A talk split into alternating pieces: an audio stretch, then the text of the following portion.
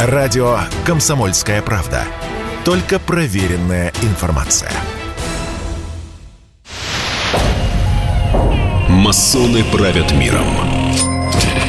Кто они? Спецпроект. Часть первая. Масоны – это просто профессиональная организация. Группа людей, которые занимаются одним и тем же делом. Каменщики. Илья Стахеев, эксперт Центра научной коммуникации Национальный исследовательский университет ИТМО в Петербурге, преподаватель Высшей школы экономики.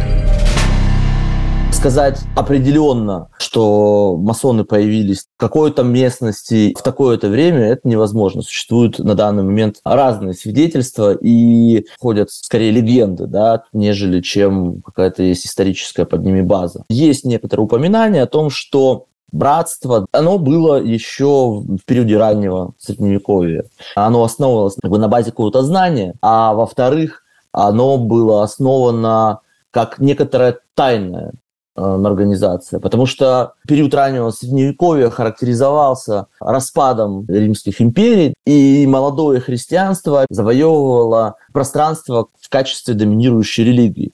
И вот как раз вот эти осколки античного знания хранились в некоторой тайне, чтобы не быть подвергнутым религиозным гонениям. Это с одной стороны. А с другой стороны, это знание, оно было источником дохода. Это было точно так же логично прятать знания которая приносит тебе хороший доход, потому что, ну, каменщики – это же не просто люди, которые кладут кирпич, да, это архитекторы, это люди, которые проектируют дома, королей, знатных людей, поэтому, конечно же, эти знания дорого стоили. Если деконструировать и отмести вот всю эту мистику, эзотерику и прочее, да, мы можем сказать, что масоны появились как просто профессиональный союз, цех, которые обеспечивали безопасность знанию профессиональному, передачу знания профессионального, образовывали такие вот комьюнити, которые защищали друг друга, какие-то прообразы современных общественных движений, профсоюзов, которые могли бы защитить интересы собратьев по профессии перед другими профессиями, перед властимущими, перед религиозными какими-то представителями и так далее. Это просто некоторое профессиональное сообщество. Масонство для России не чуждой, не вредной организации достаточно давно присутствует в России с 1731 года. Андрей Богданов, масон, великий мастер Великой Ложи России. Масонство внесло свою большую лепту и в создании, в развитии российского государства. Если мы вспомним фамилии русских масонов XVIII века, я думаю, что просто без них российского государства не было. Той культуры, которой мы принадлежим. Мы говорим только о тех, о которых есть документы, подтверждающие, что они были масонами. Например, есть легенда, что Петр I был масоном, но при этом, да, документа этого нет. Поэтому мы говорим легенда. Ко всем остальным, кого многие историки называют, тот же Суворов, Кутузов, Пушкин, Грибоедов, Новиков, Елагин э, и так далее, по всем есть документы, подтверждающие, что они, некоторые из них возглавляли ложи, некоторые просто были в ложах. Там Александр I, Александр II, цари. Спорить с этим бесполезно, потому что есть документальное подтверждение принципе, мы не считаем, что надо вот выходить на площадь и орать «я масон, смотрите», да. А в другом, когда тебе на всю страну говорят, что ты такой секой плохой, то почему должны это проглатывать? Масоны могут присутствовать где угодно, в чем угодно. Не запрещено в профанской жизни заниматься любым законным делом. Я не скрываю, что я масон, и не думаю, что это как-то влияет на мою политическую деятельность. А вот внутри масонства просто меня братья не поймут. У нас запрещено обсуждать политику и религию. Э, это как раз те вещи, которые разъединяют братьев, те вещи, по которым мужчины спорят и часто не приходят к консенсусу. Поэтому, чтобы не было вот этих споров и, не, и был всегда консенсус, эти вещи убраны из э, внутри масонской деятельности. Есть ну, свои масонские вопросы, которые касаются там, и ритуалистики, и духовных воззрений братьев. Мы обсуждаем и историю, и философию. И на каждых работах зачитывается какая-то зодческая работа одним из братьев, которая достаточно долго потом обсуждается и приходит к какому-то выводу. Мы называем это работой над собой. Мы обрабатываем э, камень в душе у себя. Своя душа – это как необработанный камень. Духовность составляющих в том числе. Они были при царском режиме, это конец 18 века, расцвет масонства. Павел Пряников, историк, журналист, основатель телеграм-канала «Толкователь» были запрещены уже после восстания декабристов, окончательно в начале 30-х годов Николаем I, как раз именно по той причине, как он считал, что масоны активно вмешиваются в политику. Вмешиваются не в том смысле, что они что-то диктуют. Вот неправильно иногда понимают вмешательство масонов в политику. А неизбежно любая тайная организация, она подчиняет себе политическую волю. То есть люди собираются вроде бы с благовидной целью там, обсуждать какие-то оккультные дела, ну, с благовидной, как им кажется, э, что ничего в этом крамольного нет. Думают, как достичь блаженства души, как там приблизиться э, к каким-то своим идеалам. Но любая закрытая группа, тем более в которой собираются чиновники, военные, спецслужбисты, э, образуют какие-то неформальные связи. И эти связи начинают превалировать над политической, еще раз скажу, волей волей, потому что человек начинает определять свои действия, например, не службой государству или даже службой партии, а службой именно этой тайной организации, потому что он считает, что эта организация, она самая правильная, потому что именно только она позволяет человеку раскрыться и чего-то достичь. И примерно так было и в начале 20 века. Вот когда, например, некоторые масоны заявляют, что нет, масоны вот не шли ни в революцию, никакого участия не принимали. Да, конечно, не принимали, не принимали в прямом смысле, что вот масонская ложа вышла вышел на улицу с транспарантами и, например, там захватила почту или телеграф. Нет, все проходило по-другому. Например, э, в предреволюционный период, это 16-й год, э, существовала ложа «Великий Восток народов России». Ну, проводила и проводила какие-то свои ритуалы. Люди собирались, неизвестно, чем занимались. Вот опять нужно понимать, почему у нас мало информации о масонских ложах. Потому что, как пример этой э, э, ложи «Великий Восток», никаких бумаг внутри этой ложи не составлялось, не писалось. Если такие бумаги все же были, они тут же сжигались. То есть после масонских лож не остается никакой документации. Вы ничего не можете предъявить этим людям. Все происходит устно. И поэтому Поэтому, конечно, возникает некий такой ореол таинственности, а чем они там занимаются. Спецслужбы ну, в те времена еще не прослушивали, не было прослушек. Ну, пытались какие-то бумаги обнаружить, ничего нет. Подсылали каких-то своих людей, люди общаются с какими-то тайными знаками непонятными. А все это привело к тому, что в 16 году люди, входившие в эту ложу Великий Восток России, получилось так, что там собрались люди из разных политических организаций, часто в реальной жизни враждовавших между собой. В первую очередь, конечно, представители политических партий. Например, в 4 Государственной Думе кадеты, октябристы, эсеры и меньшевики, кто-то ненавидел друг друга, кто-то просто вел э, длительные баталии друг с другом. А вдруг в этой ложе, на этом заседании, все вот эти проблемы были, отбрасывались, и люди решали какую-то одну общую проблему. Одна общая проблема была, конечно же, свержение царя. Все понимали, что у нас много различий, как они говорили, у каждого есть свое представление об идеале, но в чем мы едины? В том, что царь, безусловно, является ну, такой гирей, ношей на ногах России, его нужно свергать помогать. Великая ложа России возникла в 1995 году как суверенная структура, которая руководит всеми масонскими трудами на территории России. Единственная. Павел Строганов, масон, великий секретарь Великой ложи России. Для образования Великой Ложи были образованы несколько мастерских, ну то есть кружков, скажем так, где люди работают на местах в различных городах. И уже на их основе была создана большая структура. Ну, не стоит думать, что масонство России молодое. Естественно, его не было э, в период советской власти. В России же современные с 92 года первые мастерские аж в 90-м стали появляться. Они были, правда, относились к политической ветви масонства французского. Ну и в 95 году мы оформили, наконец, свой суверенитет. Существует некоторое количество ответвлений масонских, которые не признаются официальным регулярным масонством, как э, братские структуры, но тем не менее, которые достаточно многолюдны. Одна из крупнейших великих лож такого пошиба – это Великий Восток Франции. Это великая ложа, которая делает несколько допущений в своих работах. Первое – это абсолютная необходимость э, какой-то веры монотеистической или вообще, то есть они принимают свои ряды атеистов. Ну и Великая ложа вправе вырабатывать некоторую политическую позицию, о чем они, так сказать, отметились на ниве вот э, европейской интеграции.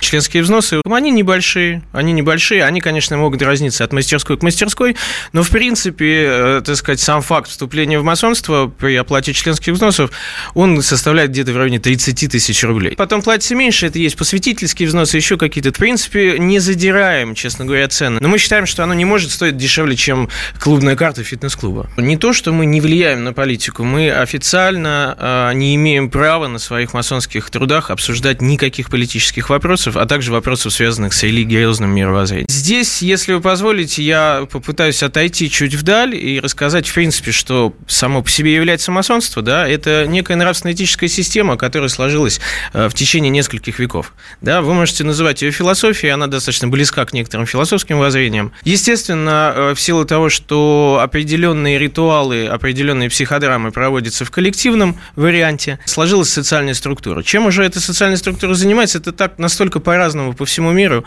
То есть есть организации, которые занимаются филантропией, благотворительной деятельностью, как американский Шрайнерс. Есть э, российское масонство, которое с 18 века носило более философский характер, умозрительный. То есть можете назвать это духовным братством, философским кружком. Сейчас все очень по-разному. Сейчас мы балансируем где-то на грани действительно между философским обществом да, и неким социальным э, клубом, социально-благотворительным клубом в разных городах. Продолжение через несколько минут. Масоны правят миром. Кто они? Спецпроект.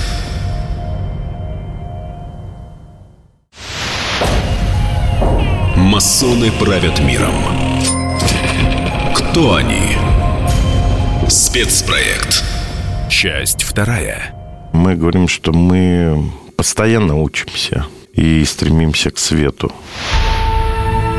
Андрей Богданов, масон, великий мастер Великой Ложи России. Придя в масонство и всю масонскую жизнь, мы работаем над собой. И у нас во главу угла стоит, что сделать из хорошего человека еще лучше. Когда царь запретил на солнце, это было от испуга там Великой Французской революции, еще из-за каких-то карбонарских течений в Европе, в России, да, было, что в 1826 году выходило постановление о запрете масонства. И все масоны без промедления и без каких-то там сомнений, тот же Кутузов, сам был достаточно мастером в одной из ВОЖ, и он сдал все документы в царский архив и написал бумагу. Все масоны писали такое, скажем, заявление, что с этого момента не состоят ни в одной из масонских лож и больше состоять не будут до разрешения официального э, царю. В следующий раз уже разрешили в 1995 мы официально зарегистрированная организация. И один из принципов масонства, любой масонской организации в любой стране, масонство приходит в страну, если власть ее разрешает. Разрешение – это что? Это вы идете в Министерство юстиции, регистрируете организацию с названием, из которого четко и ясно, что это организация масонская. У нас четко в названии прописано, что это некоммерческое партнерство по изучению масонских традиций, великая ложа древних и принятых каменщиков. Популярность этого движения нельзя объяснить каким-то одним фактором. Ученые любят говорить, так исторически сложилось. Илья Стахеев, эксперт Центра научной коммуникации Национальный исследовательский университет ИТМО в Петербурге, преподаватель Высшей школы экономики. Эта организация получила очень много работы в Англии в 17 веке. А Англия с того времени стала, ну, фактически главной державой Европы, а значит, там и мира. Очень многие знатные англичане становились масонами. Когда из просто профессионального сообщества масоны, вольные каменщики превратились в некоторый элитарный тайный орден для представителей знати, вот это и послужило поводом для его популярности. Тогда дворяне конфликтовали друг с другом, с правящими династиями. И в этих процессах участвовали многие тайные ордена, в том числе, например, скажем, религиозные. Братство храмовников, тамплиеры, с которыми также связано немало мистических легенд. Мальтийский орден госпитальеров, который вот через какое-то время перекочевал даже в Российскую империю, и Павел I был главой рыцарей госпитальеров. Орден самых просвещенных монахов того времени и иезуитов, которые существуют до сих пор, и нынешний Папа Римский Франциск I принадлежит к ордену иезуитов. Англия была владычица морей, она активно торговала. Традиции масонства так или иначе проникали в разные страны. Вот этот вот начинавшийся как секретное общество орден стал просто модным движением среди просвещенного дворянства. Плохо стали относиться к масонам после Великой Французской революции. Все царствующие династии Европы поняли, какая угроза может исходить из этого движения. Еще с императрицы Елизаветы начались претензии к масонам, потому что очень много противостояния и внутренних проблем уже тогда было принято как бы, относить на некоторое внешнее вмешательство. Кроме того, вот этот вот просвещенческий заряд, который был у масонов, не очень нравился институционально укрепленным церквям особенно в России, где православная церковь во времена империи была одним из аппаратов государственного управления. И поэтому э, в процессе борьбы начали распускаться э, слухи о том, что масоны предают христианскую веру, они увлекаются каббалистическими какими-то знаниями. Каббалистика – это древнее еврейское эзотерическое знание. Ветхозаветная символика, которая используется в масонских ритуалах. Таким образом, в Российской империи увязали евреев и масонов. Создалась мистификация, которая получила название «Протокол сионских мудрецов», в котором якобы описывалась стенограмма заседания представителей масонов и евреев, которые договариваются о том, как же они будут править миром. Глаз на пирамиде действительно используется в масонстве, так же, как и огромное количество других символов. Павел Строганов, масон – великий секретарь Великой Ложи России. Это и пятиконечная звезда, и буква G, и еще куча-куча всего. И это ровным счетом не означает, что масонство эксклюзивно использует эти символы, поскольку если мы возьмем, к примеру, медаль 812 года за войну, то там тоже есть дельта. В общем, дельта есть в огромном количестве мест, и масонство абсолютно здесь ни при чем. Но есть же, опять же, пятиконечная звезда. Она находится на звездах сотрудников полиции, которые дежурят возле метро. Есть ли тут связь с масонством или нет? Это символы. Символы э, древние, очень старые. Действительно, огромное количество организаций, государств эти символы использует. Кто-то их использует правильно, кто-то эти символы использует так, что их потом никто не может использовать дальше после них. Но это не означает, что если вы везде увидели эти символы, это все масонство появились все эти теории заговора о мировом правительстве, о некотором тайном враге, который постоянно вредит. Илья Стахеев, эксперт Центра научной коммуникации Национальный исследовательский университет ИТМО в Петербурге, преподаватель Высшей школы экономики под разными видами, то масоны, то вот масоны и евреи, а с конца 18 века фигурируют в очень таких неприглядных историях, типа дело Дрейфуса во Франции, в России были разного рода процессы под названием «Кровавый навет», что евреи якобы употребляют кровь христианских младенцев в своих ритуалах. И Третий Рейх эксплуатировал эту идею заговора а, евреев и масонов. Получилась очень популярная теория, которую использовали разного рода правоконсервативные политики, мыслители и так далее, чтобы объяснять, почему же такие проблемы у того или иного государства, у того или иного политического деятеля и так далее. Расцвет этих лож – это середина 20-х годов. ГПУ действительно пыталась понять и как-то использовать, вот как им казалось, оккультизм этих лож. Павел Пряников, историк, журналист, основатель телеграм-канала «Толкователь». Они пытались понять, что-то там происходит, ведь ради чего-то люди идут, что-то там делают. Может быть, это как-то можно поставить на службу Советской России или хотя бы на службу чекистам. В чем-то это действительно помогало. В первую очередь в контактах. Например, Рерих и вообще вся группа вокруг Рериха, это действительно выходцы еще из старых лож дореволюционных, он был использован как такой, ну, один из лучших агентов, например, ЧК э, за границей. И так как он был фош и в ложе европейские и американские, поставлял довольно-таки много информацию. То есть в этом смысле ложи были полезны. А второе, для чего эти ложи, ну, скажем так, разрешались, я не скажу, что там приветствовалось создание новых лож, но, скажем так, закрывались на них глаза, такие центры кристаллизации, когда считалось, что вот ложа, она притягивает людей э, чудаковатых одновременно, одновременно недовольных, каких-то оппозиционеров, что не нужно каждого ловить по отдельности по углам, а вот мы э, создадим организацию или просто, скажем так, будем позволять ей существовать. И эта организация будет привлекать десятки, сотни людей, и вот всех мы в одном месте и возьмем. Во всяком случае, будем знать, чем они все вот в одном месте занимаются. То есть это такая двоякая цель преследовалась. Первое – это вот использование масонских лож спецслужбами как агентов, в том числе за границей. А вторая – это вот такая точка кристаллизации для выявления скрытых оппозиционеров. Царская охранка все же препятствовала таким широким контактам, например, этой ложи «Великий Восток», э, скажем, с французскими или английскими коллегами, потому что усматривала в этом, ну, какой-то шпионаж, ну, просто что-то непонятное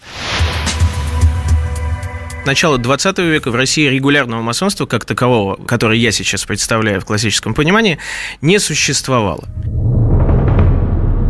Павел Строганов, масон, великий секретарь Великой Ложи России. Тем не менее, на территории России существовала одна из крупных э, великих лож, которая называлась Великий Восток народов России. Некоторый аналог сейчас есть в Российской Федерации, называется точно так же. Это масонство, честно говоря, утратило, за исключением внешних дефиниций масонских, абсолютно внутреннее содержимое, являлось политической структурой и не имело никаких официальных связей с регулярными великими ложами мира. Вот там действительно было огромное количество членов Временного правительства. Мы не занимаем ни в коем случае религиозную нишу, потому что мы не предлагаем со стороны, как э, это делает церковь, вот эти вот желания, которые преследуют человека на протяжении всей жизни. Если относиться к масонству как к хорошо описанной, доходчиво преподанной философской нравственной концепции, то сравнивать ее с политической партией или с религией, которая предполагает некоторую догматику, предполагает некоторые бонусы, ну, то есть человек хочет жить вечно. Это его нормальное совершенно стремление. Человек хочет э, существовать в атмосфере добра, любви, взаимопонимания и так далее и тому подобное. Если посмотреть на чистую сторону там христианской церкви, не структуры, а вот этой философии, то там, конечно, очень много параллелей ну, естественно, учитывая, что масонство выписывалось там в, в рамках христианской это немножко другая ниша. Сейчас приведу вам э, некоторые такие примеры. Есть э, официальный взгляд, религиозный, опять же, нравственно-этический, который есть у церкви, который есть в рамках сложившейся конфессии, в рамках христианства, в рамках ислама, в рамках иудаизма. Но в каждом из них в веках появлялись некоторые организации, которые пытались разрабатывать эти вопросы более детально, более углубленно, пытаясь очищать их от догматики с попыткой привести это к чистой философии. Это в иудаизме, это каббала, в исламе это суфийский тарикаты. Это все ближайшие аналоги. Я бы отнесся к этому не как к организации, а как к некому феномену. Продолжение через несколько минут. Масоны правят миром. Кто они? Спецпроект.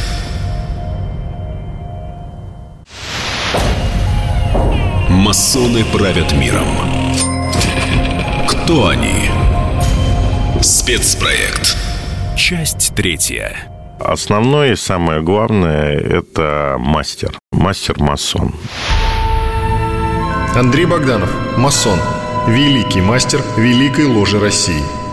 Всех мастеров-масонов объединяет Великая Ложа. Ну, или мастера-масоны объединяются в достопочтенные ложи, а Великая Ложа уже объединяет вот эти достопочтенные ложи, которые работают в городах. После того, как вы стали мастером, есть такие институты дополнительных градусов, уставы э, дополнительных градусов. Есть древний принятый шотландский устав, там до 33 градуса. Mm-hmm. И там рыцари, тамплиеры и так далее, это все есть. Есть э, в Америке, например, Йорка Райт, Йоркский устав. там чуть меньше градусов. Есть Royal Arch, Королевская арка, это английская система. Это четвертый, так называемый, можно сказать, градус, но есть дополнительные еще там Марк Мейсон, Мальтийский орден и так далее. Есть ну, Мицраем, дополнительный, так скажем, устав, есть исправленный шотландский устав и так далее, и так далее. Но это все надстройки. У каждого устава своя философия. И вы, когда уже мастером становитесь, выбираете, по какой линии вам пойти дальше, так скажем, работать над собой, изучать масонство. У нас в основном представители монотеистических религий, то есть это христиане. 95% это православные у нас в России. У нас есть мусульмане, у нас есть иудеи. Атеистов не принимаем, потому что атеисты не верят в Бога. Это одна из самых главных. И на наших работах обязательно присутствует книга священного закона. Ну, для христиан это Библия. Если присутствуют мусульмане, то открывается Коран. Если присутствуют иудеи, то открывается Тора. Масонство само по себе феномен. Это э, те общества, которые организовывались всегда. Павел Строганов, масон – Великий секретарь Великой Ложи России это орел таинственности, который всегда витает на масонством. Возник он именно по той самой причине, что когда сидит масон в студии и рассказывает вам, что это все неправда, я как человек, прошедший огромное количество высших степеней посвящения в разных уставах, могу сказать, что это не так. Информация, конечно, дозируется, но информация дозируется у вас в книжке, когда вы ее читаете. Потому что есть глава номер один, глава номер два, глава номер три и так далее и тому подобное. Вовсе не означает, что э, высшие градусы э, преследуют какие-то другие цели. Они просто более подробно раскрывают определенные аспекты человека человеческого существования, человеческой истории, человеческого существа. Масонство само по себе э, не может иметь, в принципе, заявленных целей, захвата мира или еще чего-то другого, потому что оно направлено не во внешний мир большей своей части, а направлено внутрь человека чем занимается масон и чем занимается ложи э, в своих работах, это оперированиями понятия души и тех составных частей, из которых состоит наш разум, э, из которых состоит наш мир. Масонство разночинная весьма организация, и можно встретить, безусловно, разных людей, у которых как минимум есть на это время. Я математик по образованию, я занимаюсь информационными технологиями, даже иногда называю себя архитектором. Нас обязательное правило. Мы принимаем людей, мужчин, которые верят в Бога и в бессмертие души. Андрей Богданов, масон, великий мастер Великой Ложи России. А у нас женщин не принимают. Ну, так повелось 300 лет назад. Внутри масонства это никак не объясняется просто, ну, принимаются мужчины и все. Но у меня есть объяснение. Скорее всего, 300 лет назад женщина была не свободна. То есть, например, в той же Швейцарии женщины начали голосовать только в 90, по-моему, первом году, 1991. А 300 лет назад, ну, женщина была бесправна, да. Он же может на ассамблее проголосовать, что а давайте будем принимать женщин. Но мы сразу потеряем признание всех мировых юрисдикций масонских. То есть нас перестанут признавать, соответственно, мы не сможем ни с кем общаться в международном плане. Э, на территории Украины есть Великая Ложа. Великая Ложа Украины. Создана она была Австрией. Павел Строганов, масон, великий секретарь Великой Ложи России. Она очень немногочисленна. Мы очень знаем, любим и ценим братьев, которые существуют сейчас на Украине. Однако же те события, которые происходят сейчас в этой стране, наложили, к сожалению, отпечаток и на мировоззрение наших братьев. Мы приняли определенный вал оскорблений, связанных с тем, что, дескать, отдайте нам масоны Крым, в связи с этим нам пришлось прервать в настоящий момент взаимоотношения с Великой Ложей Украины до устранения указанных проблем. То есть у нас считается э, дурным тоном брать политическую обстановку и делать ее причиной разлада в наших мастерских. Но э, этот обрыв отношений не означает полного разрыва. Это означает просто просьбу быть, ну, более, так сказать, аккуратными выражениями. Э, я вам больше того скажу, существовали очень мощные исламские Великие Ложи. Ну, например, в Иране. К сожалению, после революции исламской mm-hmm. сейчас масонские лож нет. Однако она была очень сильная. Членом этой ложи был шейх Риза. С Турцией у нас достаточно хорошие отношения. Мы с ними, конечно, немножко спорим относительно существования великих лож на территории стран бывшего Советского Союза.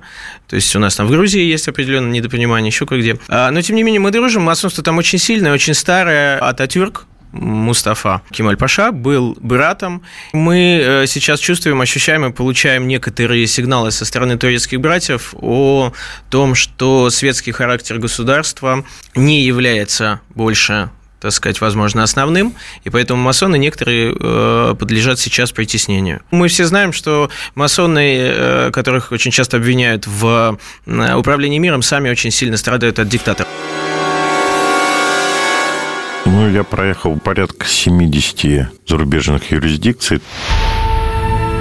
Андрей Богданов, масон, великий мастер Великой Ложи России – проехал всю Европу, порядка 20 штатов Америки, там Центральная Америка, Колумбия, Чили, Аргентина, Бразилия, Япония, Австралия, Тайвань, Индия, Африка, Габон, Мозамбик. На сегодняшний день масонской ложи нет в континентальном Китае как прошла культурная революция, после этого было масонство запрещено. Да, я знаю китайских масонов, которые работают в других юрисдикциях. Например, Латинская Америка, там они гордятся, что они масоны, носят большие значки, на каждом углу говорят «я масон», потому что почти все освободительные движения, которые были в Латинской Америке, они возглавлялись масонами. Боливар и Хосе Марти, они были не просто масонами, а очень известными и влиятельными масонами. И поэтому там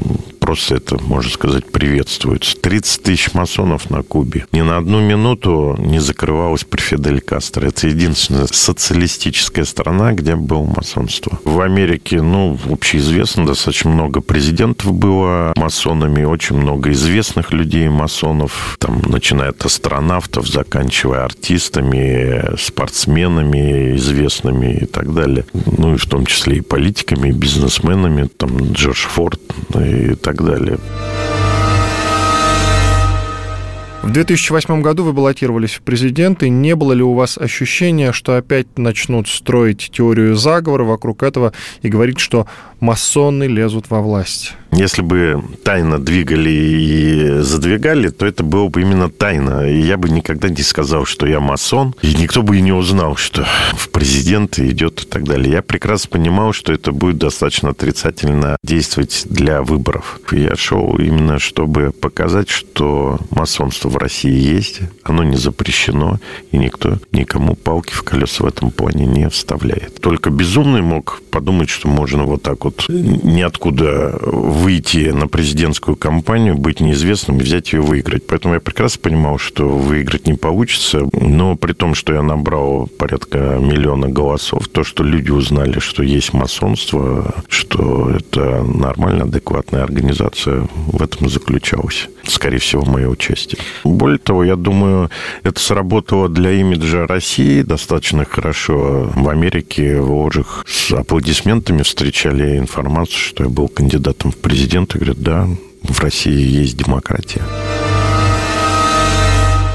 Ну, мне кажется, важно просто само упоминание масонов и масонских лож. Это, возможно, притянет какое-то число неофитов. Павел Пряников, историк, журналист, основатель телеграм-канала «Толкователь». Это, наверное, способ напомнить о себе. А масонская ложа существует на взносы ее членов. Понятно, это деньги, это какое-то влияние в органах власти. Возможно, не то, которое у них есть, э, но которое, вот как им хочет казаться, должно быть. То есть, мне кажется, здесь э, чисто такие прозаические причины. Понятно, что шансов на избрание таких людей немного, но способ о себе заявить громко, привлечь каких-то новых членов, обратить внимание на себя, это действительно такая хорошая форма умным людям, адекватным, достаточно просто объяснить, что и как. А кто себе нарисовал какие-то картины, замки или что-то в голове уперт в этом, ну, смысл объяснять что-то, если они такие заядлые конспирологи, больше ничего другого не хотят слышать.